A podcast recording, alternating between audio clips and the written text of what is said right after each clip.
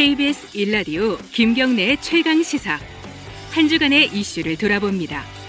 최강 특별부록 간추린 이슈. 경제 민주화와 공정 경제를 책임지는 김상조 공정거래위원장과 함께 다양한 경제 현안 짚어봤습니다. 2월 22일 인터뷰입니다. 김상조 공정거래위원장 직접 모시고 얘기 좀 나눠보겠습니다. 안녕하세요. 네, 안녕하십니까. 요즘 굉장히 인터뷰나 이런 거에 적적이신 것 같아요. 할 말씀이 많으신 것 같아요. 요즘에 경제에 아니요. 관해서. 원래 굉장히 자주 인터뷰를 하는 편이었고요. 아, 그러신가요? 뭐 교수 시절에 비하면 반의 반도 안 됩니다. 아, 그때야 이제 재벌 개혁 관련해서 네, 말씀해 주실 분이 그렇게 많지가 않아 가지고요. 거의 예. 뭐한몇 손가락 안에 드는 인터뷰였죠. 사실. 뭐 최근에 와서는 뭐 정부의 경제 정책 방향, 특히 공정 네. 경제에 대해서 좀 국민께 소상히 설명을 드리고 싶은 마음이 있습니다. 예. 제가 몇몇 인터뷰를 보기도 하고 읽기도 하고 듣기도 했는데 네. 지금 어 돌아가는 경제 현안에 대한 얘기뿐만 아니라 그 겨- 경제 현안에 대한 여러 가지 오해, 음. 곡해 이런 게 있다. 이런 좀 답답함을 많이 말씀하시는 것 같아요. 어떤 부분이 제일 답답하세요? 두 가지를 말씀드리고 싶은데요. 네. 어, 첫 번째는 문재인 대통령께서도 평소에 굉장히 자주 네. 아, 강조를 하시지만 정부는 국민이 체감할 수 있는 성과로 말을 해야 됩니다. 네. 뭐 훗날의 역사가 평가할 것이다라는 말로는 아, 핑계가 아, 핑계밖에 안 되는 것이죠. 네. 뭐 그런 측면에서 정부가 최근에 엄중한 상황에 대해서 아, 책임감을 느끼고 있다라고 네. 하는 것은 어, 분명히 말씀을 드리겠고요. 네. 아 다만 이제 두 번째로 아, 한국 경제가 과거에 눈부신 성장을 네. 달성을 했지만 그 성장 모델이 과연 21세기 세계 경제 상황, 한국 경제의 상황에서 유효한 것이냐라고 하는 거에 대해서 우리 사회 전체가 성찰을 해야 된다라고 네. 생각을 합니다. 특히 과거의 낙수 효과 모델이 이제 더 이상 작동하기 어려운 네. 아, 환경이 아, 되었기 때문에요. 그래서 경제의 패러다임을 전환하는 노력을 해야 되고 대통령께서도 말씀하셨다시피 이것은 가보지 않은 길이기 때문에 두렵지만 그렇다고 해서 아, 가지 않을 수 없는 길입니다. 아, 그런데 뭐 예컨대 어, 사람 중심 경제를 구성하는 세계의 측 중에서 네. 모든 것이 다 소득주도 성장 때문이다라고 이제 단정을 하시는 그런 부분에 대해서는 어, 정부로서는 좀 아쉬운 부분이 많고요. 어, 더 나아가서 뭐 이런 거- 것에 대해서 좀 정치적인 좀 잘못된 어떤 프레임이 어, 걸려 있는 게 아닌가 라고 하는 측면에서 이제 아쉬움을 많이 느끼고 있는데 물론 정부의 경제 정책 기조는 한편으로는 일관성을 유지함으로써 네. 시장의 경제 주체들에게 예측 가능성을 부여하지만 또 한편으로는 아, 그때 그때의 경제 상황에 따라서 또 유연성을 어, 보여야 될 부분이 있습니다. 강화해야 될 부분은 강하고 조절해야 될 부분은 조절하고 뭐 그런 측면에서 어, 정부가 이런 사람 중심 경제의 기조를 일관되게 유지하면서도 경제 활력을 제고하기 위한 노력을 하고 있으니까 조금 지켜봐 주셨으면 하는 그런 아, 아쉬운 마음을 표현을 했던 겁니다. 네.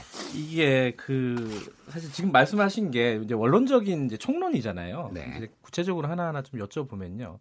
오늘 조간십니까? 어제 난 기사죠. 예. 그 분배 상황이 더 악화됐는데 그 네. 악화된 정도가 예. 사실은 뭐 2003년 이후에 최고로 이제 음. 하위 20%의 소득이 떨어졌다. 예. 그 전반적으로 이제 소득 수준이 양극화되면서 이 음. 분배 상황이 점점 악화되고 있어요. 근데 이게 왜 어, 뭐랄까요? 좀 당황스럽냐면은 음. 문재인 정부가 지금 아까 말씀하셨듯이 소득주도 성장으로 패러다임을 바꾸자고 얘기했는데 예. 물론 단기죠. 네네. 뭐, 뭐 시작한 지 뭐 2년밖에 안 됐지만은 음. 왜, 왜 이렇게 상황이 안 좋아지고 있을까? 특히 분배 상황. 뭐 공정거래위원장이 이런 그 질문에 대해서 다 아, 대답을 해야 되는 것이 뭐 저로서도 당혹스럽습니다만 어제 예. 통계청의 아, 가계 동향조사 소득 부문 통계에 대해서는 두 가지 측면을 주목을 해야 된다라고 예. 생각을 합니다. 아, 첫 번째는 말씀하신 것처럼 우리 사회가 가장 배려해야 될 취약계층 즉 하위 20% 일분위 소득계층이 역사상 가장 안 좋아졌다. 예, 예. 라고 하는 부분인데 거기서 보게 되면 어, 이른바 고령화, 예. 그러니까 인구 구조의 변화를 반영해서 이제 어르신들의 비중이 높아졌다. 굉장히 높아졌고 예. 그다음에 또 이제 그것과 관련된 것이긴 하지만 또 무직자의 예. 이제 비중이 굉장히 높아지면서 아, 당연히 이제 이 두 계층은 소득이 굉장히 낮을 수밖에 없는 네. 것이겠죠. 그리고 또 작년에 많이 논의가 됐습니다만은 바로 이, 어, 이 통계의 샘플 표본이 급격하게 바뀌는 과정 속에서 그런 어떤 통계 자체의 어떤 작성 과정에서 있었던 음. 문제점들이 반영이 되었는데 우리가 이 부분을 좀 잘 해석을 해야 되겠다라고 하는 것이 첫 번째고요. 어, 두 번째는 어, 사업, 그러니까 근로소득과 사업소득이 대폭 감소했음에도 불구하고 앞서 말씀드린 예. 그런 요인 때문에 그럼에도 불구하고 정부의 여러 가지 노력, 특히 이전 지출을 강화하는 소득 주도 성장의 효과에 의해서 그 중에 또 일부분은 그래도 커버가 되었다, 음. 어, 완충이 되었다라고 하는 것을 발견할 수가 있습니다. 네, 작년 말부터 이제 기초연금이나 아동수당 등의 여러 가지 정부의 노력들이 반영되기 시작을 한 거고요. 특히 이제 올해 들어오게 되면 취약계층을 대상으로 하는 EITC, 그러니까 근로자격요금 제도가 대폭 아, 확대가 되는데 문제는 뭐냐면 이게 5월 달에 종합소득 신고를 거쳐 가지고 9월 달에 아, 지급이 됩니다. 네. 아, 원래부터는 대상이 확대됐을 뿐만 아니라 1년에 두 번에 나눠서 드리, 드리 는데 네. 그게 첫 번째가 9월 달입니다, 원래. 그래서 네. 정부가 여러 가지 정책적 노력을 하고 있지만 그 효과가 현실로 반영되는 아무래도 이제 시차가 존재한다라고 하는 것을 아, 말씀드리고 싶고요. 다만 이제 그런 어떤 그러니까 통계가 샘플, 그러니까 표본의 구성의 변화는 이제 작년 걸로 끝난 거고 네. 이제 어제 발표된 것이 작년 4분기 통계지 않습니까? 예. 그러니까 원래 1분기 통계가 이제 5월쯤에 나오게 될 텐데 네. 이제 그때 보고 정말 정부 정책의 어떤 어, 그러니까 여러 가지 구성 요소들을 아, 정부로서도 신중하게 판단할 건데 뭐 원래는 조금씩 나아질 거라고 다 기대를 하고 있습니다. 그 일종의 이제 좀 크게 보면은 복지 정책으로 해서 이 어떤 소득 격차를 정부가 상당 부분 감쇄하고 있다. 음. 뭐 그거는 이해가 되는데요. 음. 애초에 이제 시장에서 발생하는 이제 소득 격차가 점점 늘어나고 있는 건 사실이지 않습니까? 예. 근데 이게 관련해 가지고 이제 김상조 위원장님의 그 취임사를 보니까 음. 세 가지 이제 공정거래위원회의 어떤 책무를 말씀을 하시면서 첫 번째로 일자리 창출과 시장 안에서 의 1차 분배 음. 이게 이제 중요하다고 첫 번째로 말씀을 하셨어요. 네. 이게 이제 딱 그 어, 저소득 계층의 어떤 소득을 얘기하시는 건 아니겠지만은 어쨌든 우리 사회 1차적으로 분배를 어, 공정하게 만드는 어떤 역할을 하는 게 공정거래위원회다라는 말씀을 하신 거잖아요. 네. 근데 그런 부분들이 성과가 있었을까? 예. 있었다면 과연 이렇게 되고 있는 것인가? 아니면은 조금 더 기다리면 성과가 있는 것인가? 뭐 이런 부분에 대해서 좀 여쭤보고 싶더라고요. 한 가지 먼저 말씀드릴 게 있는데 네. 어, 문재인 정부의 경제 정책과 사회 정책을 표현하는 슬로건이 있습니다. 네. 가장 핵심적인 이제 경제 분야는 사람 중심 경제라고 예. 했고 그 이제 3대 축을 얘기를 하고 있는 예. 거고요.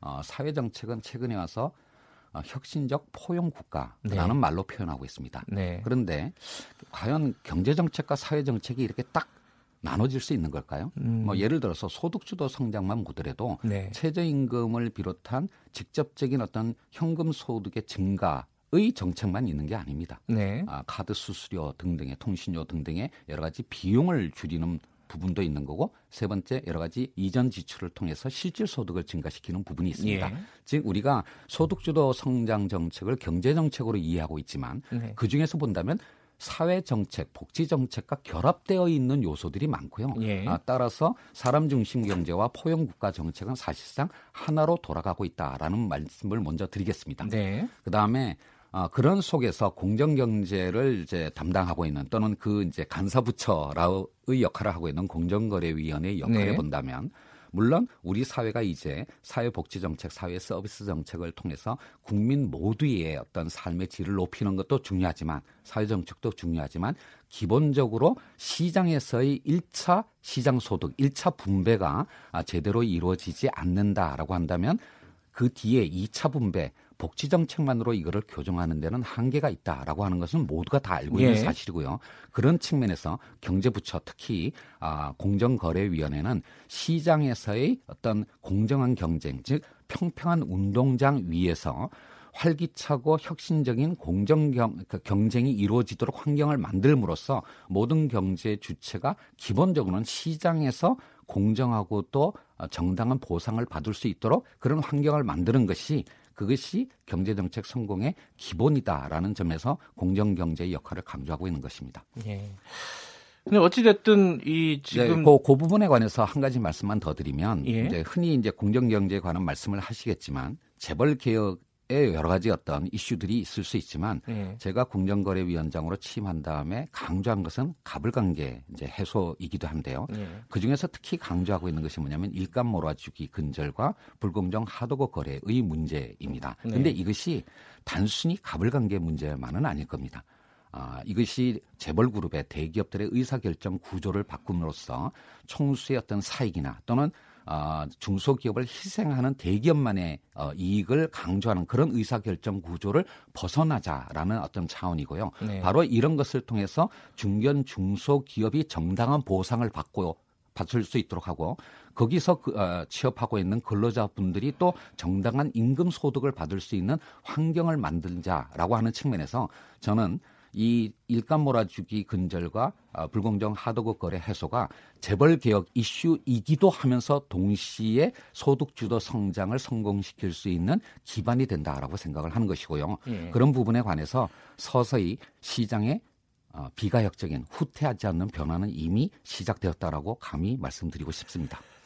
그 후퇴할 수 없는 비가역적인 변화가 어떤 거죠? 이, 이 체감적으로 사실 경제를 느끼기가 되게 쉽지가 않아요. 일반 사람들이. 그러니까 저희 공정위도 예. 그렇고 또 이제 이쪽 분야를 아, 많이 담당하고 있는 중기부도 보게 되면 지난 1년 반 정도 동안 네. 정말로 많은 어떤 제도적 성과와 그리고 실질적인 어떤 성과들을 했습니다. 그걸 그러니까 정리한 뭐 보고서를 보게 되면 가지수가 100개가 넘습니다. 네. 아, 그런데 이제 이런 어떤 소소한 변화가 언론을 통해서 국민들한테 바로 이렇게 선명하게 다가가지는 음. 않는 것들이 있는 거거든요. 예. 뭐 국민들께서는 신문의 일면을 장식하는 큰 사건만 변화로 생각하실 수가 있겠는데요. 네. 정말로 어, 저희 공정이나 중기부를 비롯해서 지난 1년 반 동안 정말로 열심히 일해왔다는 것을 말씀, 말씀을 드리겠고 그러한 노력의 결과 예컨대 공정위가 작년에 일감 몰아주기 근절과 관련해서 예. 10개 그룹을 조사를 했습니다. 예. 그리고 이런 어떤 활동들이 계속되면서 각 그룹에서는 아 과거와 같은 그런 일감 몰아주기 관행을 지속하게 되면 더 이상 이게 허용이 되지 않는 사회가 되었다라고 하는 인식의 변화가 이미 있고요. 네. 그런 것들을 반영하는 여러 가지 조치들이 현실로 나타나고 있습니다. 물론 이런 것들이 이제 국민 한 분 한 분에게 소득의 증가로 연결되는 체감되기 위해서는 조금 더 저희들이 노력해야 될 부분이 분명히 있습니다만은 네.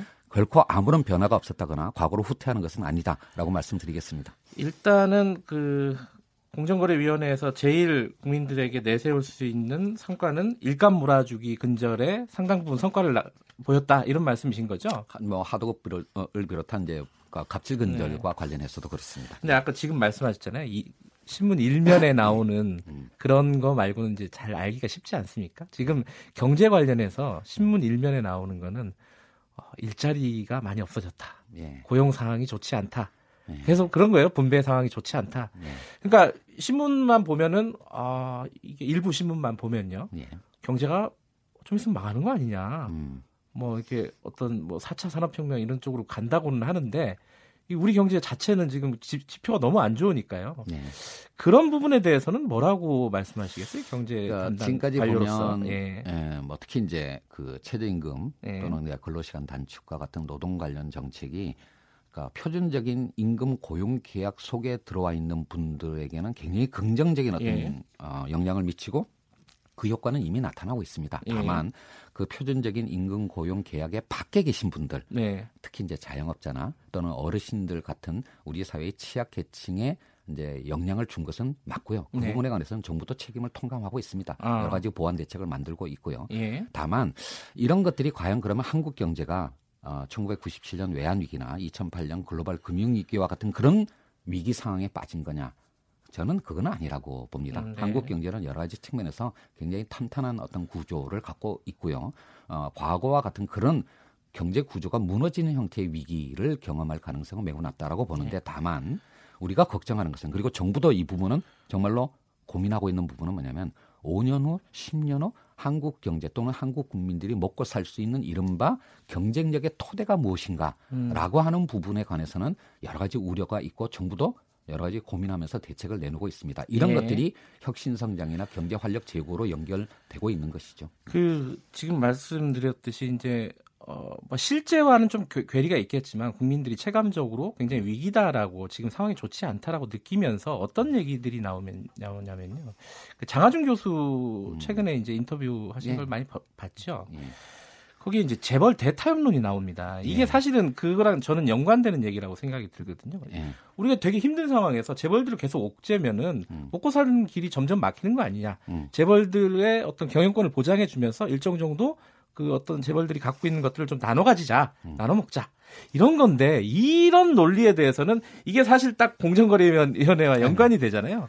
어떻게 생각하십니까 이거? 그 장하준 교수는 세계적인 경제학자입니다. 네. 어, 자랑스러운 한국인이고요. 아, 그렇지만 이제 이 점은 조금 감히 말씀드리고 싶은데 네. 어, 장하준 교수가 주로 연구 대상으로 해왔던 나라는 네. 이제 쉽게 말씀드리면 사하라 사막 이남의 네. 아프리카 국가들 즉 굉장히 이제 저배가 저개발국 국가들의 경제 발전 전략이 음, 주된 어떤 연구의 네. 대상이고 그 부분에서는 어, 세계 경제학계가 인정하는 어, 연구 성취를 이뤘습니다. 네. 문제는 뭐냐면 한국 경제는 이미 그 단계를 지나간 나라다.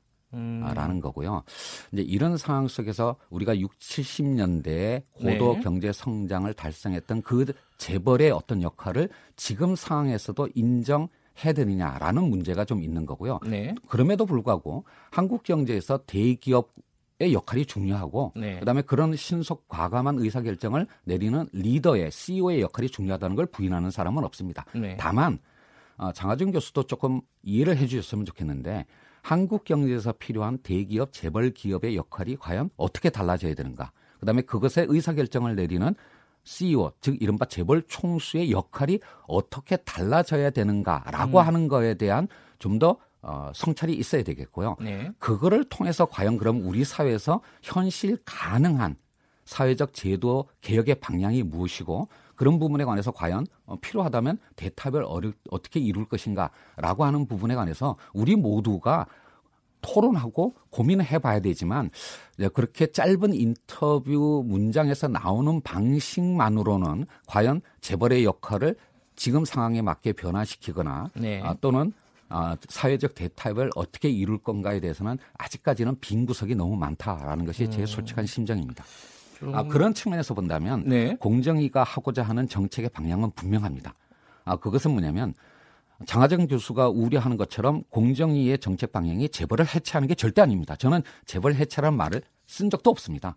또 하나는 뭐냐면 재벌 개혁이라고 하는 것이 어, 출총제 부활이나 순환 출자 금지나 금산 분리와 가, 가- 금산 분리의 강화와 같은 우리가 통상 알고 있는 그런 사정 규제 성격의 입법만으로 되는 것은 아니고요. 오히려 네. 그런 방식으로 재벌 개혁을 추진하게 되면 실패 촉경이다라고 저는 네. 생각하고 있기 때문에 재벌 개혁도 정말 예측 가능하고 지속 가능한 방식으로 가져가야 된다라는 것이 저와 공정위와 문재인 정부의 생각입니다. 따라서 장하준 교수의 그런 우려는 또 예. 저희가 공정이나 문재인 정부의 어떤 재벌 개혁 정책에 대한 과도한 우려가 예. 섞여 있다라고 저는 생각을 합니다. 제가 이럴 줄 알았는데요. 시간이 너무 빨리 가고 있어요. 그래가지고 좀 구체적인 질문 몇 네. 가지 드릴 수밖에 없을 것 같은데 지금 말씀하신 그 재벌 개혁 방안이라든가 방향이라든가 이런 것들을 사실 볼 수 있는 가장 중요한 것 중에 하나가 공정거래법 개정안 이런 것이지 않습니까? 예. 지금 국회에 제출이 돼 있어요. 네.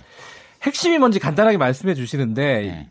이게 지금 국회가 공전 중이지 않습니까? 네. 이게 어떻게 어 뭐랄까 국회에서 통과시킬 수 있도록 노력하고 계신지 이것도 같이 좀 말씀해 주세요. 첫째, 공정거래법은 재벌 개혁법이 아닙니다. 아 그래요? 예. 그러니까 공정거래법은 시장의 경쟁 질서를 유지 제고하는 네. 기본법이고요. 예. 따라서 이번에 전부 개정안은 물론 재벌 시책과 관련된 내용도 담고 있지만 네. 그 이외에 다른 중요한 내용들도 많습니다. 그리고 그 중에서는 한국 경제의 현대화를 위해서 재개가 필요로 하는 부분도 많습니다. 네. 아, 그런 측면에서 이 전부 개정안 전체 내용을 좀 균형 있게 봐주셨으면 좋겠다라는 것이고요. 그다음에 제가 그리고 저희 직원들이 예. 에, 국회 가서 여야 의원님들한테 굉장히 상세하게 설명하는 노력들을 하고 있고요. 예. 뭐 개별적으로는 동의하시는 분들이 많고 예. 뭐 여러 가지 어떤 정치적 상황을 통해서 국회가 정상 가동이 된다면 뭐 공정거래법이나 또는 상법이 합리적인 수준으로 심의되어서 어, 통과될 어, 거라고 저는 기대하고 아, 있습니다. 근데 이제 가장 핵심적인 조항 중에 하나가 이제 전속 고발권 폐지지 않습니까? 예. 근데 그런 부분에 대해서 야당들은 반대를 하고 있잖아요. 물론입니다. 그래서 예. 얼마 전에 저희 공정위와 법무부가 협의해서 그 전속 고발권 부분 폐지에 대한 우려, 예. 즉 중복 어, 조사 부분이나 또는 별건 수사에 대해서 그런 우려들을 해소할 수 있는 구체적인 어떤 내용들을 담아서 지금 법무부와 함께 여야 의원님들한테 설명을 하고 있습니다. 근데 이제 잘 아시다시피 국회가 그렇게 합리적으로 지금 설득이 되는 구조가 아니라고 저는 봐요. 예. 그러면은 이, 이 이제 공정거래법 그리고 아까 상법 상법도 음. 마찬가지인데 이런 핵심적인 거를 아예 이제 패스트 트랙으로 가자. 음. 이 설득을 할 수 있는 시간적인 여유도 많지도 않다. 음. 어, 이런 움직임도 있습니다. 지금 실제로 그죠? 정치권에서. 그거 뭐- 어떻게 보십니까? 그거는? 뭐 저는 그 국회가 그렇게 비합리적인 곳이라고는 음. 생각지 않습니다. 또 네. 여러 가지 요소들을 고려해서 의사결정을 내려줄 수 있을 거고 그런 어떤 순간이 올 거라고 기대를 예. 하고 있고요. 어, 더 나가서 이 패스트 트랙 문제는 그야말로 그거는 정부 차원을 넘어서는 네. 어, 정치의 영역이기 때문에 뭐 제 입장에서는 말씀드리기는 어렵습니다만은 예. 저는 뭐 국회에서는 상상 가능한 모든 일들이 발생할 수 있다고 생각을 합니다. 아, 상상가 그게 구체적으로 무슨 말씀이세요? 아, 그러니까 예. 뭐냐면 그러니까 어, 상임위에 상정이 되어서 예. 구체적으로 어떤 심의가 이루어져서 조정되어서 통과될 수도 있고요. 네. 또뭐 어떤 원내 대표들 간의 어떤 어, 절충이나 또는 네. 여야정 상설 협의체 등의 어떤 어, 보다 높은 차원의 의사 결정을 통해서 아마 이런 개혁 입법에 대한 방향이 잡힐 거라고 저는 기대합니다. 아, 저는 좀 쉽지 않을 것 같다 이렇게 예상을 하는데 어, 네. 어쨌든 그래도 이제 약간의 희망을 갖고 지금 보시는 거네요. 문제는 뭐냐면 그런 정치적 의사결정이 내려지기 전에 네. 행정부 차원에서 법안의 내용을 충분히 숙성시키는 노력을 먼저 해야 된다는 겁니다. 네. 그 노력을 지금 120% 하고 있습니다. 예. 그 아, 시간이 없지만 요거는 한 말씀만 들어볼게요. 그 유한 킴벌리 관련해 가지고 내부 고발이 있었습니다. 그 지금 고발 당하셨죠? 지금 김상조 위원장님. 그렇습니다. 네. 이거 어떻게 얘기하실 수 그 있겠어요? 유한 킴벌리 사건은 leniency 자진 신고 사건이었습니다. 예. 아, 저희들이 그 현행 법령 하에서 엄정하게 처리를 한 거고요. 뭐 이와 관련해서는 헌재나 뭐 검찰이나 또는 권익위에 대해서 저희들이 이미 충실히 소명을 하고 있습니다. 더 나가서 공정위가 국민으로부터 신뢰받는 기관으로 거듭나기 위해서 내부 혁신 노력을 끊임없이 하고 있고요. 뭐 정부 어, 부처 중에서 최초로 어, 이른바 로비스트 규정, 외부인 접촉 음. 규정 등을 통해서 내부 혁신 노력도 열심히 하고 있다라는 말씀을 드리겠습니다. 작년 10월에 어, 원래 조례 하시면서 눈물을 흘리셨다는 기사를 봤습니다. 아, 그거는 오보입니다. 아, 그래? 아, 예, 아, 가짜 뉴스입니다. 예. 아, 기사가 뭐 몇, 몇십 개가 나왔는데 그게 다 가짜였군요. 지금도 사실은 말씀을 드리고 있는 과정에서 제가 목이 굉장히 메었거든요. 아하. 아, 그 과정에서 좀 말을 끊었을 뿐이지. 예. 어, 저 울보 아닙니다. 알겠습니다. 시간이 없는 게 좀 아쉽지만은 네. 오늘 여기까지 듣고요. 나중에 어, 사안이 좀 무르익으면 다시 한번 좀 모시겠습니다. 뭐 그때는 한 시간 정도 할애해 주시죠. 알겠습니다. 고맙습니다.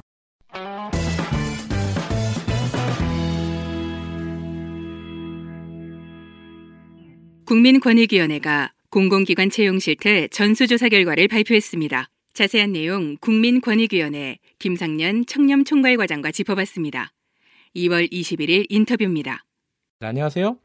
네, 안녕하십니까. 네. 어제 하루 종일 바쁘셨겠어요? 이거 네, 네. 네, 그렇습니다. 발표하고 하시느라고. 네. 이게 어, 공공기관 몇 개를 대상으로 한 거죠? 네, 총 1205개 기상, 공공기관을 대상으로 했습니다. 이 그러면은 대략 산수로 따져 보면은 한 대여섯 기관 중에 한 군데 정도는 어, 채용 비리가 있었다 이렇게 볼 수 있는 거네요. 네, 그렇습니다.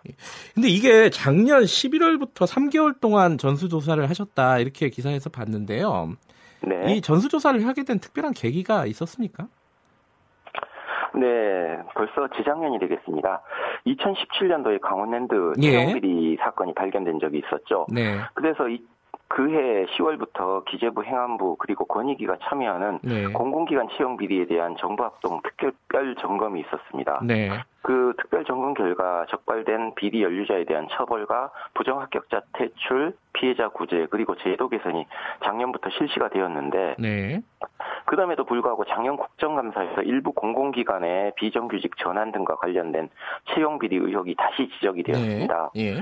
그래서 정부는 차제에 아예 공공기관의 채용 비리 관행을 한번 근원적으로 그- 개선하기 위해 예. 공공기관 채용 비리 근절 추진단을 국민권익위원회에 설치하고 네. 이 추진단 을 주축, 주축으로 해서 공공기관 채용 전반에 대한 정부 최초의 전수조사를 실시하게 된 겁니다. 이게 그러면은 요번에 조사 대상 기관에요.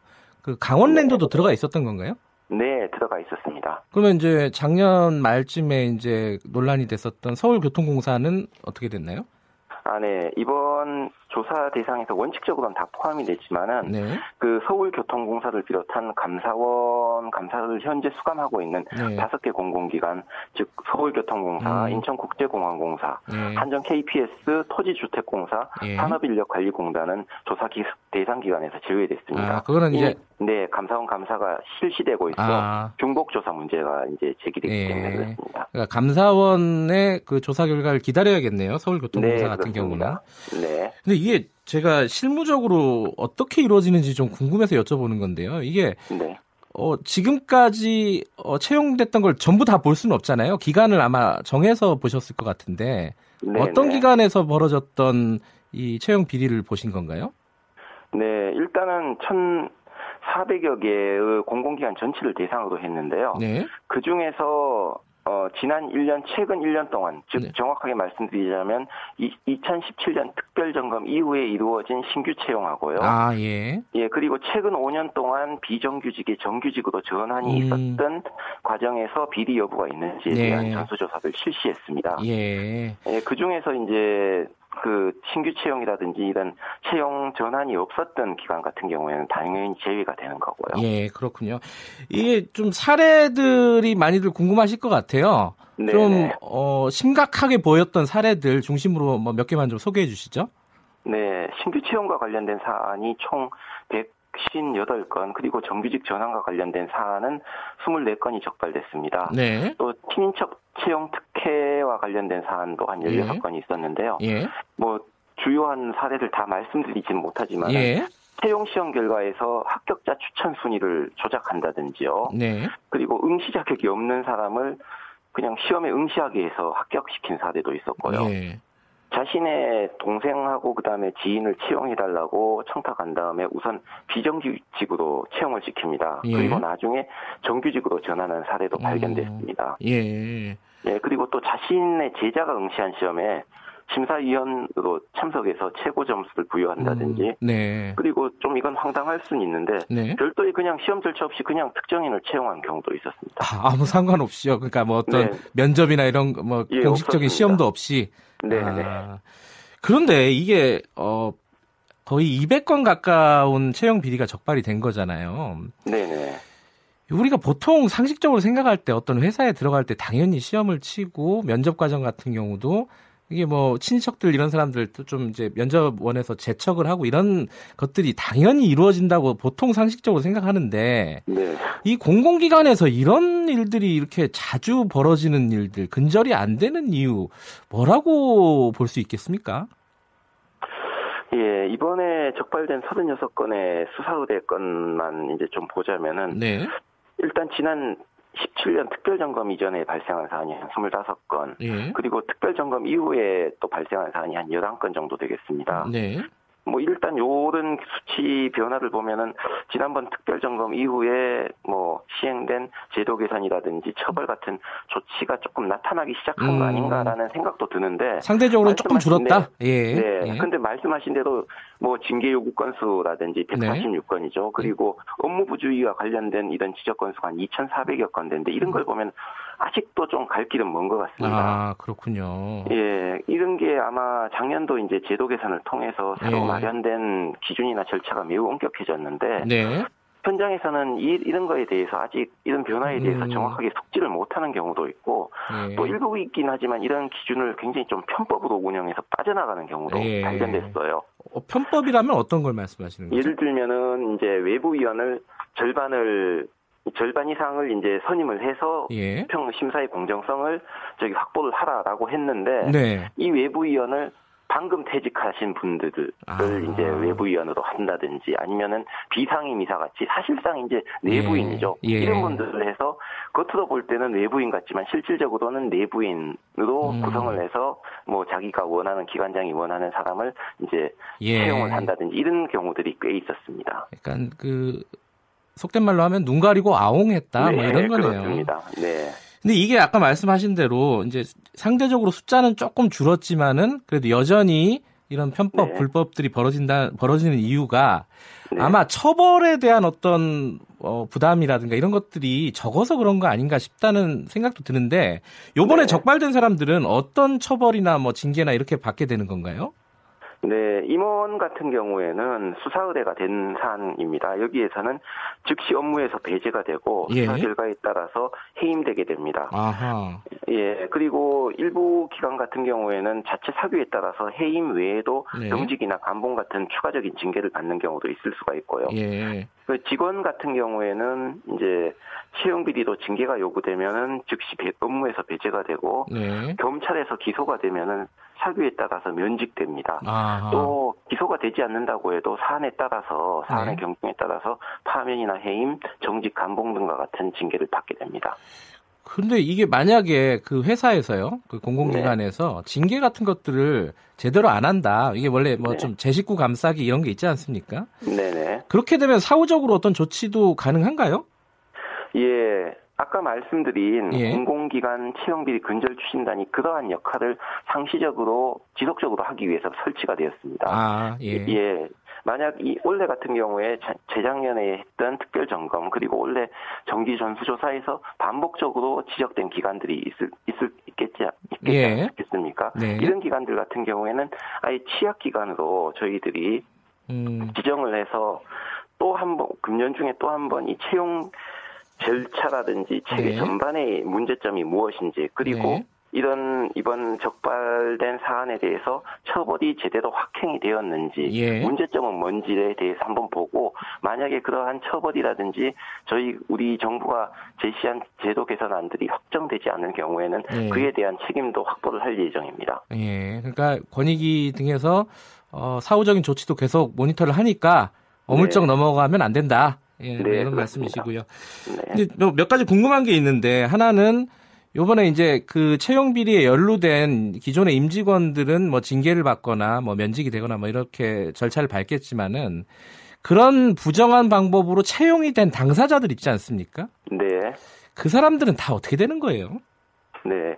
일단 부정합격자 본인이 이제 검찰에 기소될 경우에는요. 네. 이 경우에는 이제 채용 비리 직접 가담자에 해당이 됩니다. 네. 그렇게 될 경우에는 이제 사규에 따라서 즉각적인 퇴출 절차가 시작이 됩니다. 음. 즉그 직장에서 이제 나가야 되는 거죠. 그러니까 기소가 될 그리고- 경우에는요. 네, 예. 그렇습니다.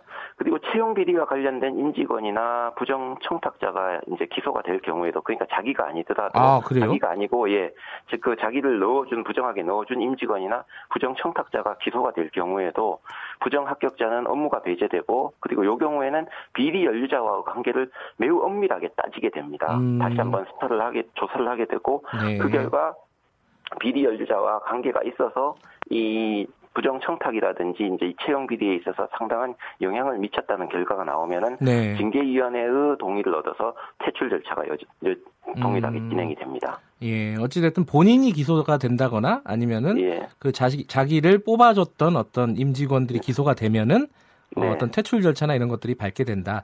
그럼 네. 대략 예상이 되나요? 이게 퇴출 대상자가 한 몇 명 정도 된다? 이, 현재는 예. 한 수사 의뢰와 관련해서 정확하게 이제 확정이 된 사람들이 어느 정도 그 부정 합격자라고 예. 그 확정할 수 있는 사람이 한 13명 정도 됩니다. 아, 그렇군요. 예, 요 숫자는 그렇게 상대적으로 많은 숫자는 아니군요. 예. 예, 하지만 근데 지금 이제 명확 어느 정도 명확하게 확정된 숫자가 13명이기 때문에요. 네. 여기 수사 의뢰라든지 그리고 또 징계 요구가 한 146건인데 거기에서 또 징계 를 절차를 확행하기 위해서 추가적인 네. 조사가 들어가는데 그런 조사가 이제 진행이 되면은 이 부정 합격자 수가 훨씬 더 늘어날 가능성이 있습니다. 아마 이 라디오 들으시는 분들도 제일 궁금한 부분 중에 하나가 그 부정 어, 합격자는 이런 식으로 처리가 되는데 그렇다면은 부정 합격자 때문에 어, 뽑히지 못했다고 생각되는 그 선의의 피해자들이 있지 않겠습니까? 네. 그분들은 어떤 구제 방법이나 이런 것들이 있나요? 아, 네. 매우 중요한 부분을 예. 질문을 해주셨는데요. 네. 암만 해도 이 부분에 대한 관심이 높으실 겁니다. 네. 이 채용 비리로 인한 피해자분들은 작년, 아, 재작년 특별점검 이후에 확정된 피해자 구제 세부 가이드라인에 의해서 구제 절차가 진행이 됩니다. 네. 채용 비리로 인한 피해자가 누구인지 특정이 가능한지 그러니까 누가 피해를 받는지가 확정이 되는 경우하고 예.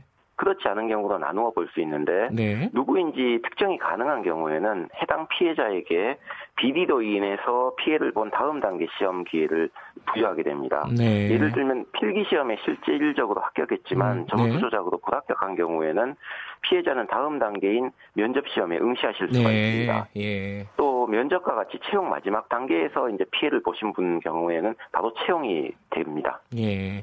근데 그리고- 예, 예. 네. 피해자가 누구인지 특정되지 못하는 경우에는 네. 그 피해를 본 대상자 그룹 전체가 부정행위가 발생한 단계 시험부터. 시험 경쟁 시험에 참여할 수 있게 됩니다. 예. 근데 아마 이게, 불- 불합격된 사람들이 네. 어떤 어, 민사 소송을 좀 제기할 수도 있지 않을까 이런 생각도 좀 들어요. 예, 아마 사안에 따라서는 그런 민사 예. 소송이라든지 뭐 별도의 벽 권리 구제 방안을 강구하실 수도 있으리라고 생각이 음. 예. 됩니다. 알겠습니다. 앞으로도 어쨌든 계속해서 이 채용 실태를 모니터 하시겠다 이런 거죠? 네, 그렇습니다. 네, 고맙습니다. 오늘 말씀 여기까지 듣겠습니다. 고맙습니다. 네, 감사합니다. 국민권익위원회 김상년 청령 청렴 총괄 과장님이셨습니다.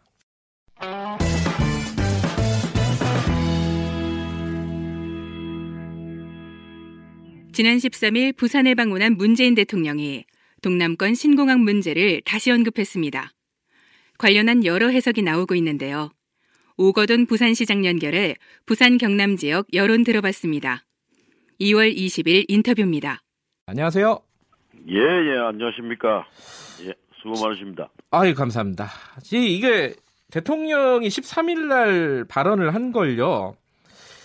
시장님은 어떻게 해석하고 계세요? 예, 예, 아주 그 긍정적인 입장의 표명이라고, 어, 저는 의미를 부여하고 싶습니다. 부산 입장에서요. 그, 예. 예, 이 부, 부산의 입장뿐만 아니라 네. 국가적인 입장에서의 말씀입니다. 예. 어, 지금 저희들은 이, 이 동남권 관문공항을 네. 부, 부울경 지역의 문제라고만 생각하지 않습니다. 네. 우리 대한민국 물류 전반의 이 어떤 새로운 미래를 열기 위해서 네. 그 그동안 수도권 일극 체제로 되어 있는 인천공항의 시스템을 의 일부를 그 기능을 어, 남북권에도 네. 할수 있도록 만들어 줘야 된다는 측면에서 네. 어, 이- 우리 이 동남권 관문공항을 에 대해서 뭔가 좀 긍정적인 분위기를 만들어 주신 것이 아닌가 생각을 합니다. 네. 그 대통령께서 말씀하신 말씀의 본질은 첫째로 어, 이 동남권 관문공항 문제 때문에 지역 간의 갈등이 유발되어서는 안 된다는 아주 이 간곡한 바램을 네. 말씀하신 것이죠. 예. 또 하나의 문제는 뭐냐면 그 이 문제가 지난 정권에서 결정된 문제이지만 네. 이건 공정하고 객관적으로 판단됐는지 아니면 어떤, 정치적인 결정이었는지 음, 그래서 뭐 심지어는 잘못된 결정이었는지에 네. 대한 이- 여부를 이제 국무총리실로 이관을 해서 음, 어, 판단을 하고 이런 갈등의 시간이 길어지는 것은 바람직하지 않다. 예. 그래서 여기에 대해서 좀 조속히 결론을 내자. 예. 아마 그런 그 내용이라고 생각이 들어서 예. 저희들은 환영을 하는 바입니다. 예, 몇 가지 이제 좀 여쭤보고 싶은 대목이 생기는데요. 첫 번째는 이 갈등이 워낙 커서 2016년도에 그 갈등을 해소하는 차원에서 결정을 내렸고 다들 수긍을 한 상황 아니었나요, 지금? 예, 그 다들 수긍을 했다고는 생각하지 않습니다. 예. 어, 저는 이 문제가 예. 어, 잘못된 정책 결정이다. 음, 예, 박근혜 정부 시절에 국민의 생명과 안전을 위협, 위협하는 잘못된 정책 결정이었다고 어, 판단하고 이- 있습니다. 간단하게나마 어 떤 부분이 잘못됐다는 건지 좀 예, 말씀해 그 주시죠. 예. 이미 예, 우리가 그 동남권 관문공항이 필요하다는 문제는 20여 년 전부터 제기되어 온 예. 이 지역의 수건 사업입니다. 예. 예, 그러한 그 수- 수건 사업이기 때문에 우리가 가장 먼저 선택할 수 있는 방법이 뭐였겠습니까? 네. 이 김해 공항을 확장하는 문제부터 어, 우리가 연구를 시작한 거지요. 예.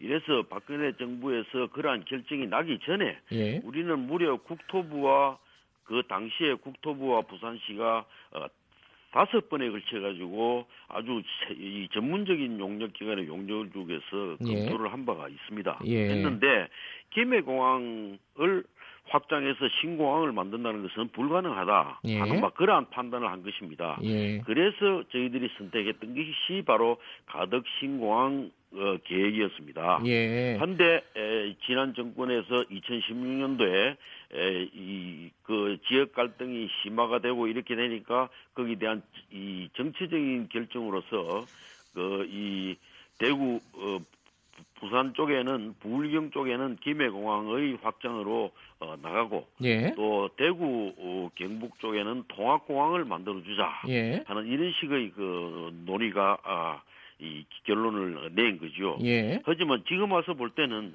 우리가 앞에서 김해공항 확장에 에, 이 불가능하다고 했던 여러 가지 이유들이 예. 고스란히 지금 더 세월이 흐르니까 더 강화돼 가지고 네. 이제는 거의 이 사업 자체를 이 착공하기조차도 출발하기조차도 어려운 그 상황에 지금 봉착을 했다고 말씀드리지 않을 수가 없습니다. 근데 뭐 지금 조금 더 예. 구- 구체적으로 말씀드리면 아니 아니 저, 잠깐만요. 그 예. 얘기가 너무 길어지면 이제 다른 얘기를 못 해가지고요. 예. 한 가지만 더 여쭤보면요. 지금 대통령의 발언은 이게 가덕도 신공항을 만들자는 건 아니잖아요. 지금. 예, 예, 예, 예. 그러니까 재검토를 할 수도 있다. 하겠다는 예, 것도 예. 아니고요. 예. 예, 예, 예. 그리고 이제 국 국토 예그 예. 대통령께서의 말씀은 김해 신공항 결정에 대하여 과연 오- 옳으냐, 어, 옳게 결정이 된 거냐 아니냐에 네. 대한 그 문제고 예. 우리도 지금 그 문제를 지금 제기를 하고 있는 것입니다. 음. 네. 근데 이제 국토교통부는요. 이게 지금 예정대로 간다. 일단 원칙적으로 아이고 이거 왜 이러나? 예. 원칙적으로 간다. 이렇게 지금 얘기를 하고 있지 않습니까? 변경은 아직 없다. 변경할 계획은 이렇게 얘기하고 있는데 이건 어떻게 받아들이고 계세요? 예, 그 그래서 지금 저희들이 국토부와 어, 어, 우리가 지금 대화를 하고 있습니다만은 지금 소통이 잘 되지를 않고 있습니다. 음, 지금 우리 부울경 지역에는 3개 네. 시도지사가 합의를 해서 타스크포스를 만들어 가지고 네. 32명의 공항 전문가들을 어, 모아놓고 이 문제에 대해 예. 지금 연구를 해, 해오고 있는 것입니다. 예. 가장 큰 문제는 뭐냐? 소음 문제입니다. 예. 이, 이 소음 영역이 10배가 더 늘어난다. 음, 그 다음에 두 번째는 이 안전에 관한 문제입니다. 예. 그 산이 세 개가 있는데 그 고정 장애물을 그대로 놔놓고는 지금 안전이 확보될 수 없다 하는 예. 게 이제 저희들의 입장입니다. 예. 그 다음에 이, 이, 이 환경성에 관한 문제입니다. 예. 그, 이, 그 중간을 흘러가는 서낙동강의 지류인 평강천을 완전히 매립을 해야 되는 것입니다. 예. 이렇게 되면 그 지역 일대가 철새 도래지이고 아주 환경적으로 매우 중요한 곳인데도 불구하고 네. 이 수로 자체를 바꿔야 되는 문제가 있고 네. 그 인근에 뭐 에코 델타 시티라든지 정부에서 추진하고 있는 스마트 시티와 같은 이- 이러한 그 대형 계획들도 지금 전부 새로이 지금 조정을 해야 되는 뭐 네. 이런 그 큰 문제가 있습니다. 또 하나의 중요한 문제는 군, 군사공항이기 때문에 네. 군사공항으로 인한 통제로 인해서 민간공항으로 활용하는 데 있어서 엄청난 한계가 있다는 걸 지적하지 않을 수가 없습니다. 그러나 실제로 더 중요한 이유는 뭐냐? 확장성이 없다는 것입니다. 네. 이미 이 김해공항 주변은 대, 대도시의 중심에 있는 것과 같은 그러한 모양을 갖추고 있기 때문에 예. 이번에 이 활주로를 새로 만드는 부분도 이 만들기가 불가능하지만은 만들어 놨다고 해도 새로운 공항을 또 새롭게 만드는 이중적인 국고 투자가 필요합니다. 예. 이런 측면에서 볼 때 이거는 어, 이 판단은 그 당시에 박근혜 정부에서의 정치적인 판단으로 잘못된 결정이라는 것을 어, 다시 한 번 더 말씀드리지 않을 수가 없습니다. 근데 지금 이제 시장님께서는 그걸 어, 정치적인 판단이라고 말씀을 하시지만 실제로 가덕도 같은 경우에 비용 대비 효용 있지 않습니까? BC라고 보통 예. 얘기하는 예, 그게 예. 이제 김해 신공항보다 굉장히 적게 나왔어요. 0.7로 나와가지고 경제성이 어, 떨어진다 이런 결론이 나지 않았습니까? 이 부분은 예, 어떻게 그, 지금 받아들이고 그 계세요? 당시에도 예. 여러 가지 고려해야 될 과학적이고 객관적인 조건들이 있는데 그러한 부분들이 고려가 되지 않은 그러한 그 판단을 했다고 지금 저희들이 중간 결과에서 나타나 아, 있고요. 이 조사 결과, 그러니까 B 씨가 잘못 나왔다는 말씀이세요? 예, 예, 예. 그, 그런 여, 어허. 여러 가지 그 모든 보- 종합적으로 고려해야 될 부분들이 고려되지 않았다 이 얘기입니다. 예. 예?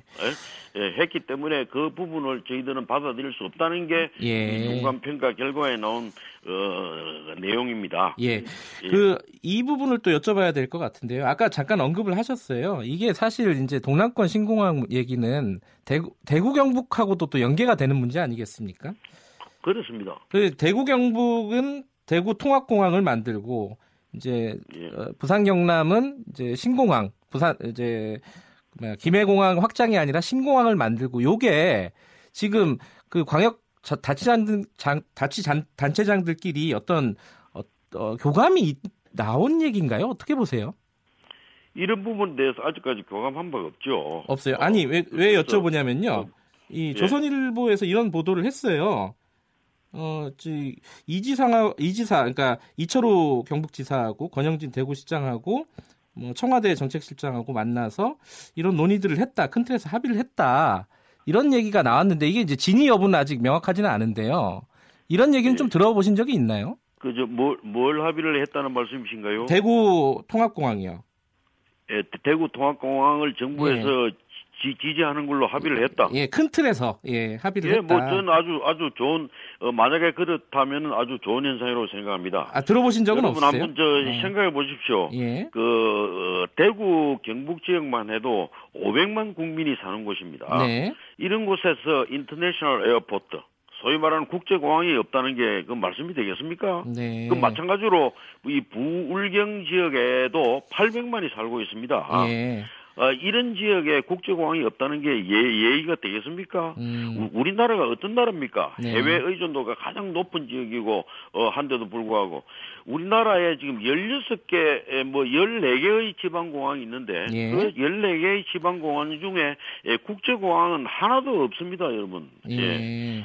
자, 이런 상태에서 우리가 어떻게 그 이 이 세계 이 요, 요, 요즘 이 평화의 시대를 열고 있고 네. 이 세계적으로 이 해외 에, 무, 무- 무대에서 어, 우리 젊은이들이 뛰어댕기고 하는데 예, 지금 세계적인 직항로 하나 없이 예. 접근성이 없는 이런 지역들이 어떻게 발전할 수 있겠습니까? 예. 지금까지 인천 하나만에 의존하고 있는 수도권 일극 체제의 가장 전형적인 형태가 바로 이 공항 예. 문제죠. 예. 이런 그 인천 공항에 관한 문제는 이 어떤 그이 뭐야 이 불경의 그런 차원의 문제가 아니고 국가 전체적인 차원에서 이 역할이 좀 일부가 분담돼야 된다는 점을 오늘 또 이 강조하지 않을 수가 없네요. 그러니까 오거돈 시장님께서는 이 불경에 하나 그리고 대구 경북에 하나 이렇게 두개 어, 통- 그 공항을 건설하는 것이 지금 상황에서 맞다 이렇게 보시는 거네요. 예, 뭐 저는 전혀 그 부분에 대해서 반대하지 않습니다. 예. 음, 그런데 이제 그런 문제가 있어요. 아까 말씀하셨잖아요. 우리 전국의 이제 공항들 중에 흑자를 보는 공항들은 이제 몇 개 안 돼요. 사실은 이제 공항들 네. 계속 이렇게 만들다 보면은 이 경제성이 있을까? 뭐 이런 얘기들이 있는데 여기에 대해서는 어떻게 지금 저는- 조사하고 계세요? 예. 저는 지금 다른 공항에 대해서는 언급하고 싶지 않습니다. 네. 다만 이 김해 공항은 네. 연, 연 당기 순이익이 천억을 어, 넘는 네. 국내적으로 가장 대표적인 흑자 공항입니다. 네. 이 14년째 지금 흑자 공항이 되어 있습니다. 네. 그 의미는 무엇입니까?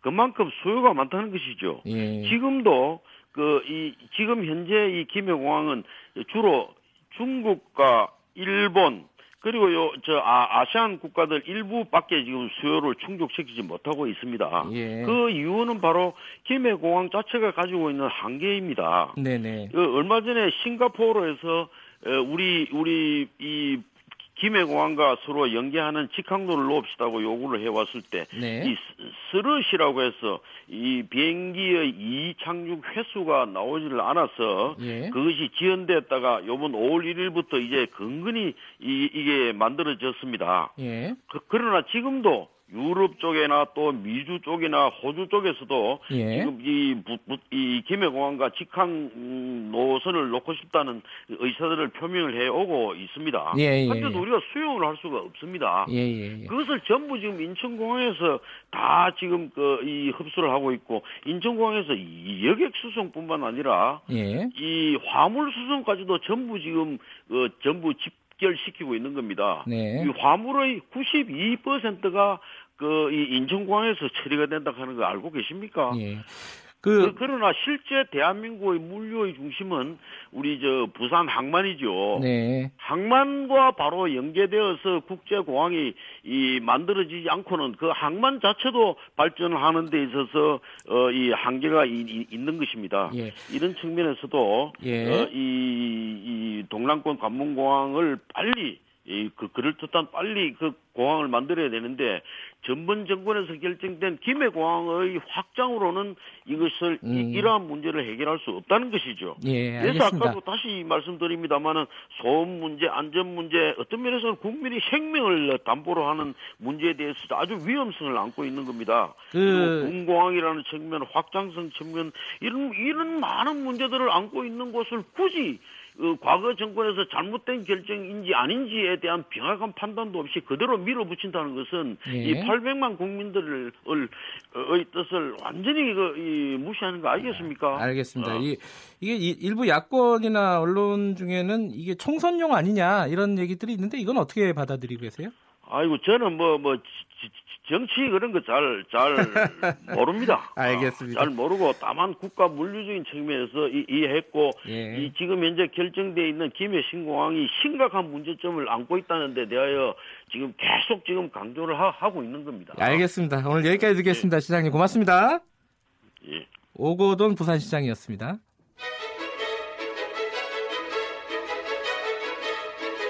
우리 사회의 다양한 현안을 공정하고 깊이 있게 다룹니다. KBS 일라디오 김경래의 최강 시사. 대통령 직속 경제사회 노동위원회가 탄력 근로제 합의를 이뤄낸 가운데 민주노총이 강력히 반발하고 있는데요. 관련 소식 경제사회 노동위원회 문성현 위원장과 자세히 알아봤습니다. 2월 19일 인터뷰입니다. 안녕하세요. 예, 안녕하십니까. 문승현입니다. 어제 자정 넘어서까지 회의가 진행이 됐더라고요. 예, 제가 어제 3시까지 사무실에 있다 들어왔습니다. 예. 네.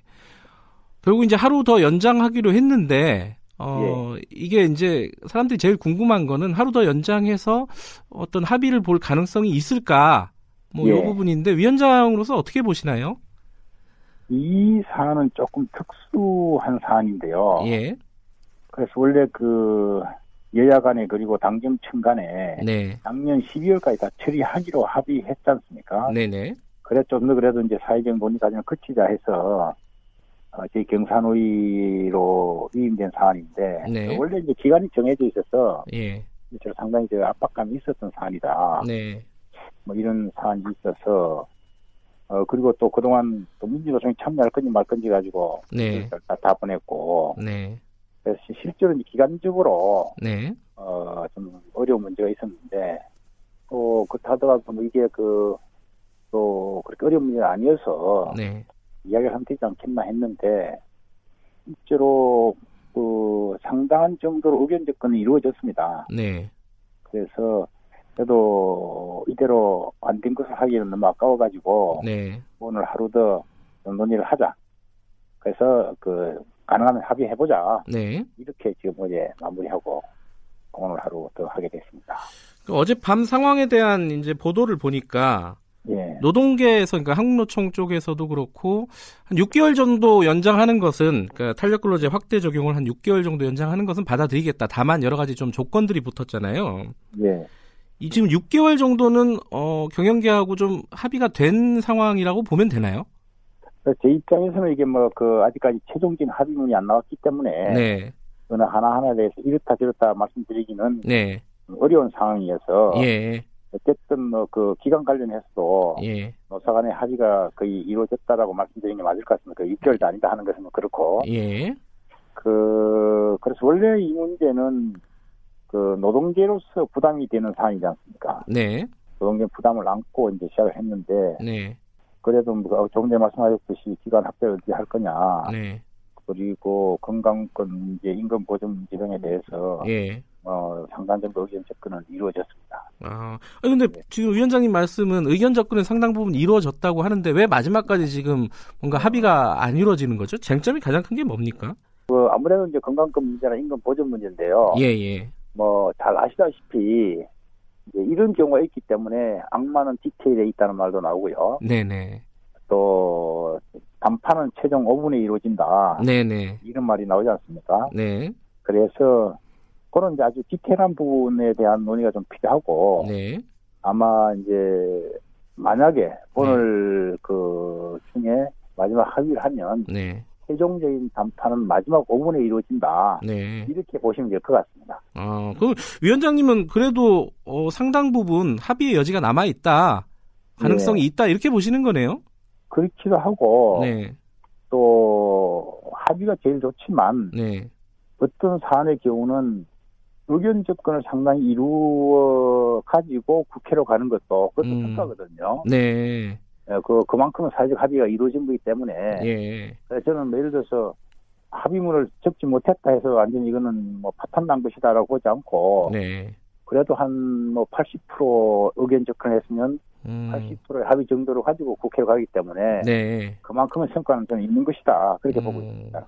그렇군요. 그러니까 이 100% 합의가 이루어지지 않는다 하더라도 어, 예. 어느 정도 한 80% 정도라도 합의를 예. 해서 국회에 넘기는 것도 의미가 있다. 이런 말씀이시네요. 예, 그렇죠. 그러면 음. 의원들께서 열 가지를 가지고 하나하나 하는 것보다는 그래도 여덟 가지 정도는 저희들이 좁혀놓으면 네. 남은 한두 가지만 논의해도 되지 않겠습니까? 아하. 아, 그런 성과 있는 거죠. 예. 예.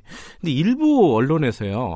예. 이 이제 이게 아까 말씀하셨듯이 위원장님 말씀하셨듯이 여야정에서 일단 이게 합의가 된 거잖아요. 예, 예. 이걸 경사노위로 다시 가지고 왔는데 예. 이런 절차가 오히려 불필요했다 이런 얘기를 좀 하더라고요. 어떻게 보세요, 위원장님은?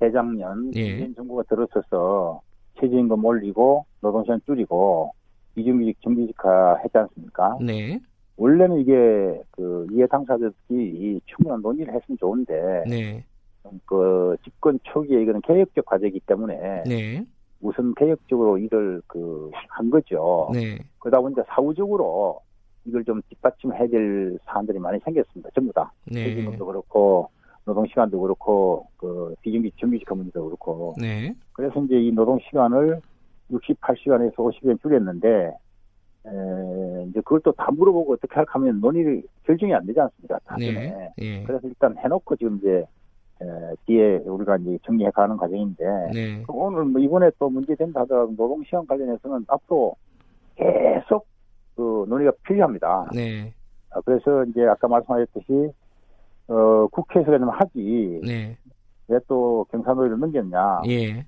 어, 저는 그래도 우리가 급하긴 하지만 한 달 정도 논의를 해서 네, 아, 국민들이 볼 때 아, 그- 그래도 그만큼 그냥 국회에서 그냥 처리하면 이거는 지금 국회 상황 잘 아시지만 네, 그 여야 간의 정쟁 쟁점이 너무 두드러져서 네, 이 문제도 이 문제에 대한 그 제대로 된 접근보다는 네, 정쟁의 대상에 들어가는 수 있지 않습니까? 여야가 합의했다고 하지만 네, 그래서 그런 것보다는 뭐 그런 쟁점을 추진 것은 의미가 있기 때문에 네.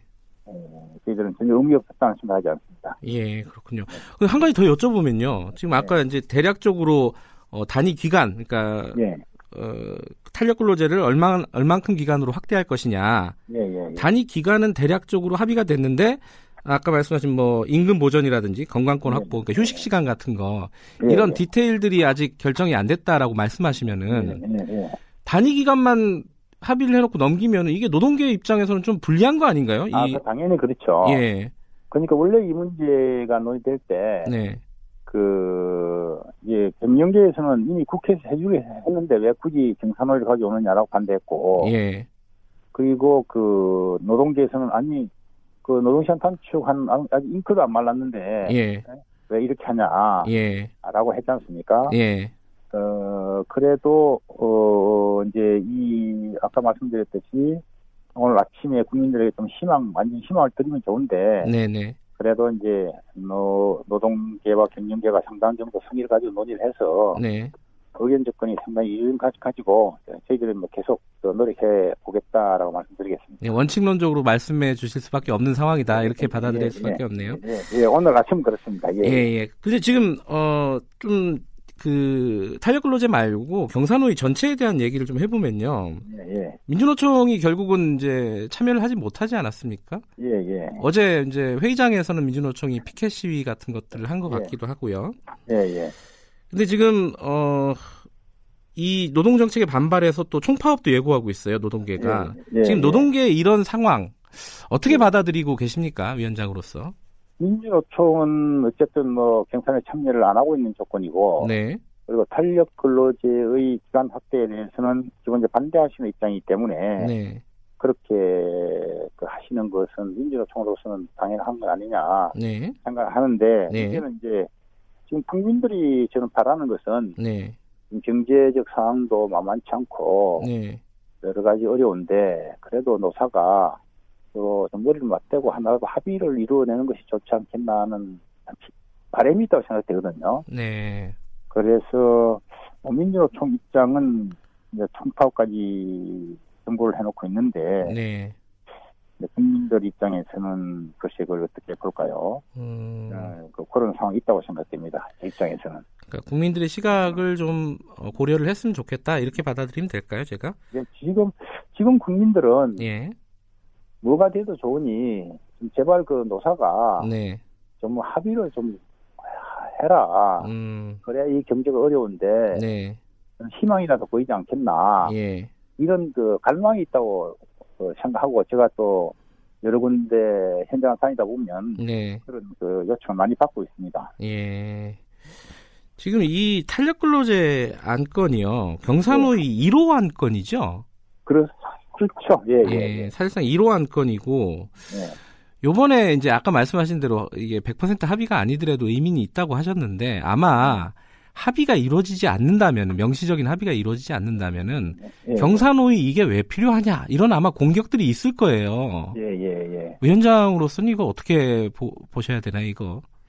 실제로 그 IMF 예안 위기 때 노사정위가 만들어지고 20년인데 네, 실제로 어, 노동계와 사- 그 경영계가 직접 주체가 돼가지고 네, 그 진작에 논의한 것은 제가 볼 때 처음이라 생각돼요. 네. 그 동안에는 이제 정부가 주도해서 네. 대화를 이끌어왔고 네, 처음인데 그런 만큼 만만치 않다. 네. 그래서 많은 분들이 흔히 이제 작년에 기성전 최저임금, 어려우면 전부 최저임금이다. 네, 그럼 어떻게 하려 하면 또 기성전 사회적 대화, 사회적 네, 대화를 풀어라 그랬지 않습니까? 네, 근데 막상 해보면 이 대화라는 것이 대단히 어렵다. 음, 아, 그리고 우선 상대방을 인정해야 되고 네, 또 상대방하고 나하고 입장이 다른 것은 그 입장의 차이를 인정해줘야 되고 네, 또 그걸 좁혀나가야 되고 마지막에는 어쨌든 뭐 기계적 절충이든 어떤 절충이든 절충을 해야 되고 네, 하는 과정이라는 것이 결코 만만치 않다는 것을 저는 이번 경우를 통해서 예, 당사자들도 인식해야 되고 예, 어, 국민들도 이해를 해야 된다. 예, 그러면 그러면 이게 안 됐다고 해서 끝나는 것이 아니고 네, 그러면 지금 우리 대한민국 사회가 네, 사회적 대화를 하긴 해야 되는데 뭐가 문제냐? 네, 이런 이제 성찰이 필요하다 생각돼요. 예, 그러니까 예를 들어서 지금 이제 탄건제 문제 하더라도 아무리 급하지만 그 기간을 한 한 달두달 주고 끝내라. 음, 이런 것은 적합하지 않다 이런 것들이 우선 확인되는 것이고요. 그렇지 않습니까? 예, 그리고 어 크게는 뭐 건강권 그리고 임금 보전하지만 구체적으로 건강권을 어디서 어떻게 할 거냐 들어가게 되면 네, 복잡한 문제다. 네, 제가 하나 말씀드리면 자 그러면 경영 경영계가 기간 연장을 요청했지 않습니까? 네, 그럼 좋다 그러면 그 인정하는데 필요한 경우에 네, 건강권을 담보해라. 예, 그러면 이제 노동 경영계는 아 좋다 그러면 건강 보전해주 건강권 담보해줄게. 네,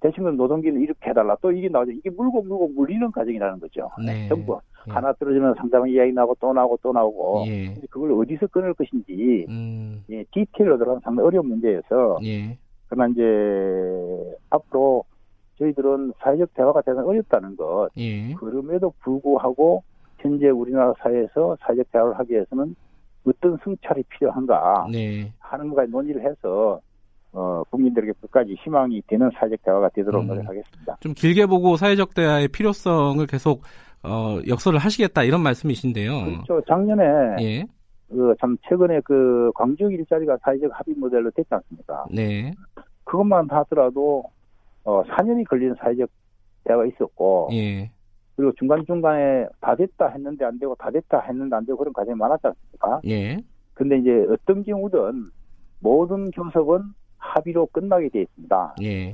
기간만 주어지면 어떤 교섭이든 예. 합의로 끝나기 때문에 어, 이제 앞으로 어, 사회적 대화는 어, 지속돼야 되고 예. 그럴 수 있는 조건을 어, 당사자 간에도 그리고 국민들이 위해 속에서 어, 계속 진정시켜야 된다 이렇게 생각합니다. 아까 말씀하신 어, 완벽한 합의가 아니더라도 만약에 어, 대략 한 80% 합의해서 국회로 넘긴다면은 예, 그 부분도 구속력이 생긴다고 생각하시는 거예요? 꼭 뭐 그거 이제 국회의원들께서 완전 합의는 예. 뭐 대통령께서 말씀하셨듯이 의결 수준의 내용이 있을 수 있겠으나 예. 아 그래도 이제 그, 그 거기까지는 노사가 합의한 거니까 예. 거기까지는 예, 예. 알겠습니다. 예, 예. 어, 시간이 없어서 여기까지만 듣겠습니다. 고맙습니다. 네, 고맙습니다. 경산호의 문성현 위원장이었습니다. 정부의 낙태 실태 조사 결과가 발표된 이후 낙태죄 폐지에 대한 찬반 논란이 다시 일고 있습니다. 찬성과 반대의 입장 차례로 들어봤습니다. 모두를 위한 낙태죄 폐지 공동행동 홍현지 집행위원, 낙태 반대운동연합 함세연 대표와 이야기 나눴습니다. 2월 18일 인터뷰입니다. 먼저 낙태죄를 폐지해야 된다라고 주장하고 있는 모두를 위한 낙태죄 폐지 공동 공동행동 홍현지 집행위원 연결하겠습니다. 안녕하세요. 네, 안녕하세요. 모두를 위한 낙태죄 폐지 공동행동 이, 이게 어떤 단체인지 간단하게 좀 소개해 주시죠. 아, 네. 모두를 위한 낙태죄 폐지 공동행동은 제가 속해 있는 한국여성민우회를 비롯해서 22개 단체로 구성되어 있고요. 네. 낙태죄 폐지와 안전하고 합법적인 임신 중지권 확보를 위해 활동하고 있는 연대체입니다. 네. 그러니까 어떤 특정한 시민단체가 아니라 시민단체들이 연대한 어떤 그런 조직이군요. 네, 그렇습니다. 지금 정부에서 금요일 날 내놓은 조사 결과가 있어요. 그, 그러니까 임, 인공 임신 중절, 흔히 낙태라고 부르는 그 건수가 대폭 감소했다 이런 건데요. 이거 어떻게 보셨습니까? 이 결과를? 네, 그 대폭 감소한 수치도 눈에 띕니다만 네. 어, 저희는 조사한 여성들 중에 75.4%가 낙태죄 폐지에 찬성하고 있다라는 사실에 주목했는데요. 네. 전반적으로 낙태죄 폐지가 이제 시대적 과제가 되었다라는 걸 보여주고 있는 결과가 아닌가 하고 보고 있습니다. 근데 이게 낙태죄 폐지에 대한 논란은 굉장히 오래됐잖아요. 네. 근데 이렇게 진행이 안 돼, 실제로 법으로 바뀌거나 이런 것들이 진행이 안 되는 이유가 뭐라고 보시는 거예요? 글쎄요, 뭐 아무래도 계속해서 정부나 이런 것이 이제 화제로 대두될 때마다 이제 사회적 합의가 되지 않고 있다라는 음. 것이 주된 이유였던 것 같 은데요. 네. 네, 조사 결과를 보면 이젠 좀 바뀔 때가 되지 않았나 싶긴 음. 합니다. 낙태죄는 폐지돼야 된다. 이렇게 생각하신 이유를 좀 정리해 주신다면요? 어, 일단 우리 사회가 이 낙태죄랑 같이 해온 시간들을 좀 생각해 봐야 할 것 같은데요. 네. 낙태한 여성을 형사처벌할 수 있다라는 법을 만들어 놓고 네. 사실은 인구를 이제 줄이겠다면서 오랫동안 국가가 오히려 여성들한테 낙태 시술을 장려해온 긴 세월을 가지고 있지 않습니까? 네. 네, 그런데 또 갑자기 이제 불법인 줄도 몰랐던 낙태죄를 처벌 강화하겠다는 얘기가 나왔던 것은 이제 사실은 이제 저출산 문제가 네. 되면서부터였고요. 네. 그 종합해 보면 우리 사회에서 낙태죄라는 것은 표면적으로는 태아와 여성 간의 충돌로 보이지만 네. 사실은 국가의 인구 조절을 통제하는 도구로 쓰여왔던 것이 아닌가 싶습니다. 음. 그리고 네, 여성이나 의사만 이제 처벌하는 조항으로 이루어져 있기 때문에 예. 남성들에 의해서 금전을 요구하거나 하는 협박 수단으로 악용되고 있는 게 현실이기도 하고요. 예. 네, 이런 사회적 부정의로부터 이제는 좀 변화를 하자. 음. 낙태죄를 통해서 국민 개개인 삶을 통제하고 처벌하던 사회에서 낙태죄 폐지로 개인들의 다양한 삶 조건들을 보장하고 지지해주는 국가로 전환하자 하는 게 그 이유입니다. 그 낙태죄라 그러면요. 이제 임신을 한 지 몇 주가 되면은 뭐 허용을 해야 된다 말아야 된다 이런 약간 구체적인 것도 있지 않습니까? 세부적인 어떤 조, 그런 쟁점들도 있는데 이 네. 범위에 대해서는 어떻게 지금 합의가 모아지고 있나요? 여성계에서는? 어, 저희 같은 경우는 지금 낙태죄 폐지를 얘기하고 있다는 건 사실은 어떤 그런 범위라던가 네. 주수에 대한 제한이 없이 일단 임신 중지를 선택한 여성을 네. 형사 처벌하는 것 자체를 지금은 이제는 변화해야 한다라고 네. 보고 있는 거기 때문에 네. 저희는 주수나 사유 제한 없이 일단은 비범죄화해야 한다라는 쪽으로 입장을 모으고 있습니다. 그 낙태죄 폐지를 반대하는 쪽에서는요. 네. 예를 들어 뭐 생명 경시 풍조가 더 높아질 수 있다라든가 아니면은 네. 뭐 성관계 이런 것들이 좀 무분별하게 진행될 수도 있다. 뭐라든가 뭐 여러 가지 이제 우려를 얘기하지 않습니까? 이런 부분에 대해서는 뭐라고 말씀을 하십니까?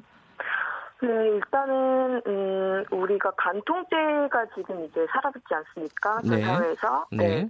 그때 사실 그 재판부에서 대법원에서 이야기했던 것이 도덕적인 부분들에 대해서는 이제 도덕적인 부분에서 해소를 해야 하고 네. 우리가 옳다고 생각하는 모든 것을 형법으로 법으로 처벌할 수는 없다라는 입장을 좀 확실시 했었는데요. 예. 낙태 문제도 사실은 좀 비슷한 문제가 문제가 아닌가 예. 싶고 어 그런 우려들에 대해서 네 우려가 있기는 하지만 그렇다고 해서 지금 여성들을 어, 임신 중지를 하였다고 하여 형사처벌하는 것은 여전히 사회적 부정의 영역에 있지 않나 싶 네요. 예. 지금 헌법, 헌법 재판소에서 다음 달쯤에 어, 또 다른 결론이 나올 것 같다라고 하는데 이번에는 네. 어떻게 전망하고 계신가요? 지금까지는 계속 합헌이라는 쪽으로 결론이 나왔잖아요. 낙태죄가. 네, 지금 한번 그런 경우가 있었는데요. 예. 그때도 하지만 네 4대 4로 나왔던 거였기 때문에 사실은 좀 팽팽했었고 네. 지금은 뭐 이번 설문조사 결과에서도 그렇지만 낙태죄에 대한 국민들 인식이 지금 굉장히 많이 변화한 것을 우리가 볼 수 있잖아요. 네. 여성들 75.4%가 요구하고 있는 문제이고요. 네. 이런 변화의 목소리를 좀 헌법재판부에서 듣는다면, 담는다면 이번에는 좀 전향적인 결과가 나오지 않을까 고대하고 있습니다. 네, 알겠습니다. 여기까지 듣겠습니다. 고맙습니다. 네, 감사합니다. 모두를 위한 낙태죄 폐지 공동행동 홍현지 집행위원이었고요. 어, 낙태죄 폐지를 어, 반대하는 입장을 좀 들어봐야 될 것 같습니다. 낙태 반대 운동 연합 함수연 대표 연결돼 있습니다. 안녕하세요. 안녕하세요. 아, 방금 전에 이제 낙태죄를 폐지해야 된다라고 네. 얘기하는 의견들을 들으셨을 텐데 어떻게 들으셨어요? 네, 뭐 저희 늘 듣는 얘기고요. 예, 예. 저희도 나름대로 생각이 있지요. 예. 네. 어, 일단은 똑같이 어, 질문을 드려야 될 것 같은데요. 네, 정부에서 발표한 낙태 실태 조사 결과를 어떻게 보셨나요?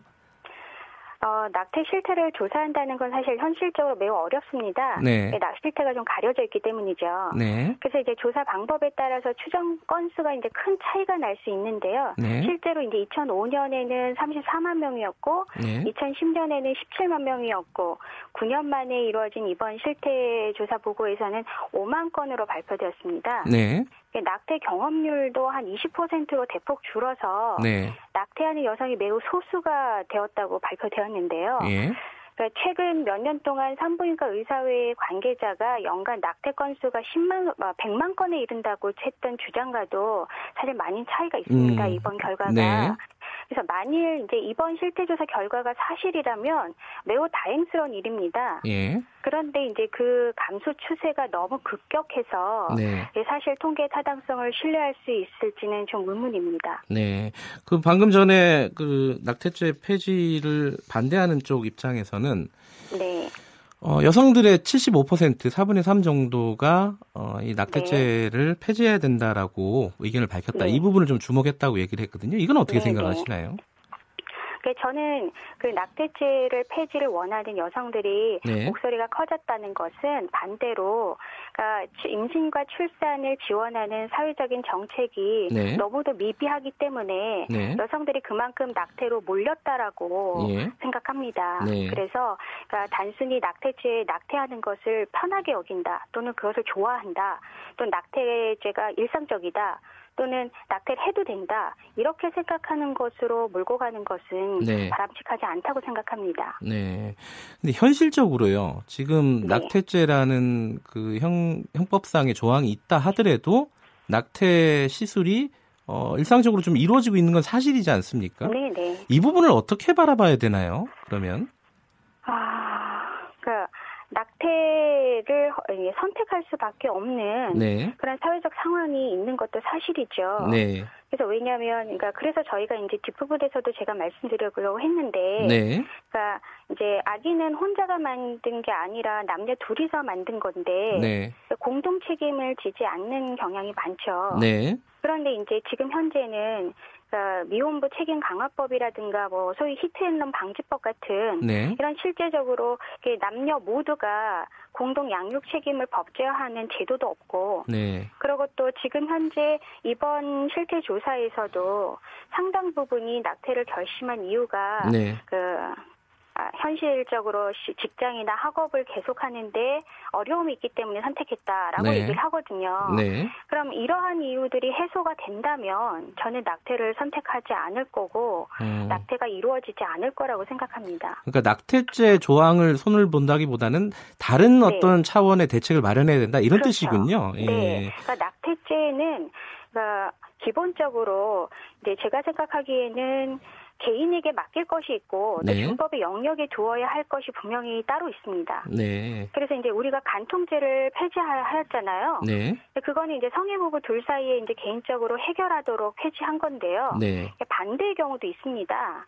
그러니까 과거에는 개인의 판단이나 어떤 능력에 맡겨두었지만 지금은 공권력이 개입할 수 있도록 바꾼 주제들도 네. 있는데요. 네. 이게 뭐 가정 폭력이라든가 뭐 부부간 성폭행이라든가 아니면 데이트 폭력 같은 것들이 그겁니다. 네. 이런 주제들의 공통점은 약자가 이제 법을 보호해주지 않으면 약자를 이제 법이 보호해주지 않으면 피해자가 이제 상해를 입거나 아니면 네. 목숨을 잃는 그런 상황이 되고요. 네. 또 타인이 도와주지 않으면 피해자가 자신을 이제 방어하거나 또는 피해를 보상받기 어렵다는 공통점이 있는 주제들이거든요. 네.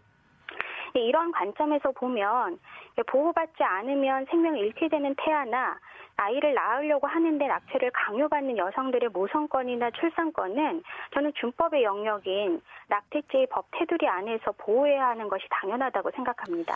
예, 지금까지 말씀하신 부분에서 사실 네. 군데군데 드러나긴 했지만은 낙태죄가 그대로 존치돼야 된다라고 네. 생각하신 이유를 좀 정리하면 어떻게 되나요?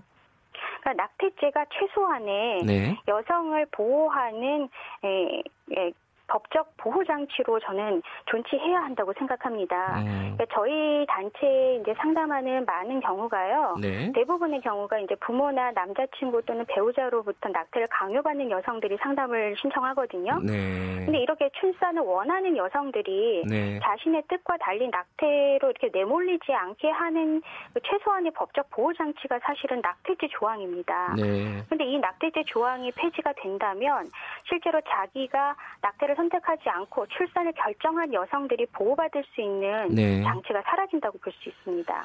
근데 양쪽 다요. 지금 낙태죄를 찬성하는 쪽과 폐지하는 쪽이 양쪽 다 여성의 네. 건강권이라든가 여성의 인권을 얘기하는 걸 보면은 네. 이게 참 들으시는 분들 입장에서는 헷갈린다 이런 생각이 좀 들어요. 그렇죠. 네. 예. 이거 어떻게 받아들여야 되나요?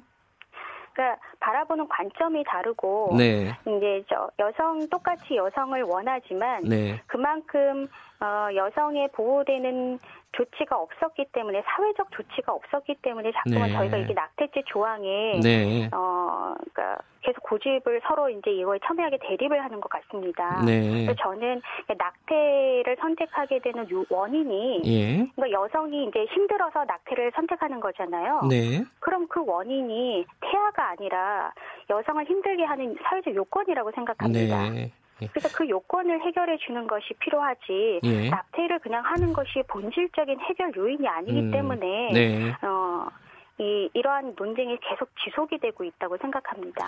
이번에 헌법재판소가 이제 판단을 할 예정이지 않습니까? 다음 네네. 달에. 근데 이게 네. 지금 그 저번에 2012년도에 합헌이 나왔지만 그때도 팽팽했다고 하고요. 네. 이번에 시대적인 어떤 변화 때문에 이 낙태죄가 폐지될 수 있지 않겠느냐, 위헌이 나올 수 있지 않겠느냐 이런 전망들이 네. 좀 우세한 것 같아요. 전반적으로 네. 보면은 어떻게 지금 생각하고 계십니까? 전망을? 아, 그러니까 헌법재판소의 결정이 사실은 법원의 판결하고는 달리 이제 네. 단순한 법 해석에만 근거하지 않습니다. 네. 이게 여론의 영향을 받죠. 네. 그래서 이제 여론의 영향을 받은 결과를 내놓을까 좀 우려하고 있습니다. 네. 네, 그렇지만 이제 시대가 바뀌어도 바뀌지 않는 것이 이제 자연 법칙인데요. 네. 지금 우리나라는 그 여론이 자연 법칙을 이기려는 좀 위기에 있지 않나라는 생각을 음. 합니다. 네. 그래서 어, 헌법재판소의 그 재판관들의 판결이 생명의 원칙에 의거하여서 이루어지기를 바랍니다. 알겠습니다. 이게 할 얘기는 많지만은 오늘은 네. 양쪽 의견을 요 정도로 듣는 걸로 하겠습니다. 고맙습니다. 네 네. 네, 감사합니다. 낙태 반대운동 연합 함수연 대표였습니다. 대한민국 중심 채널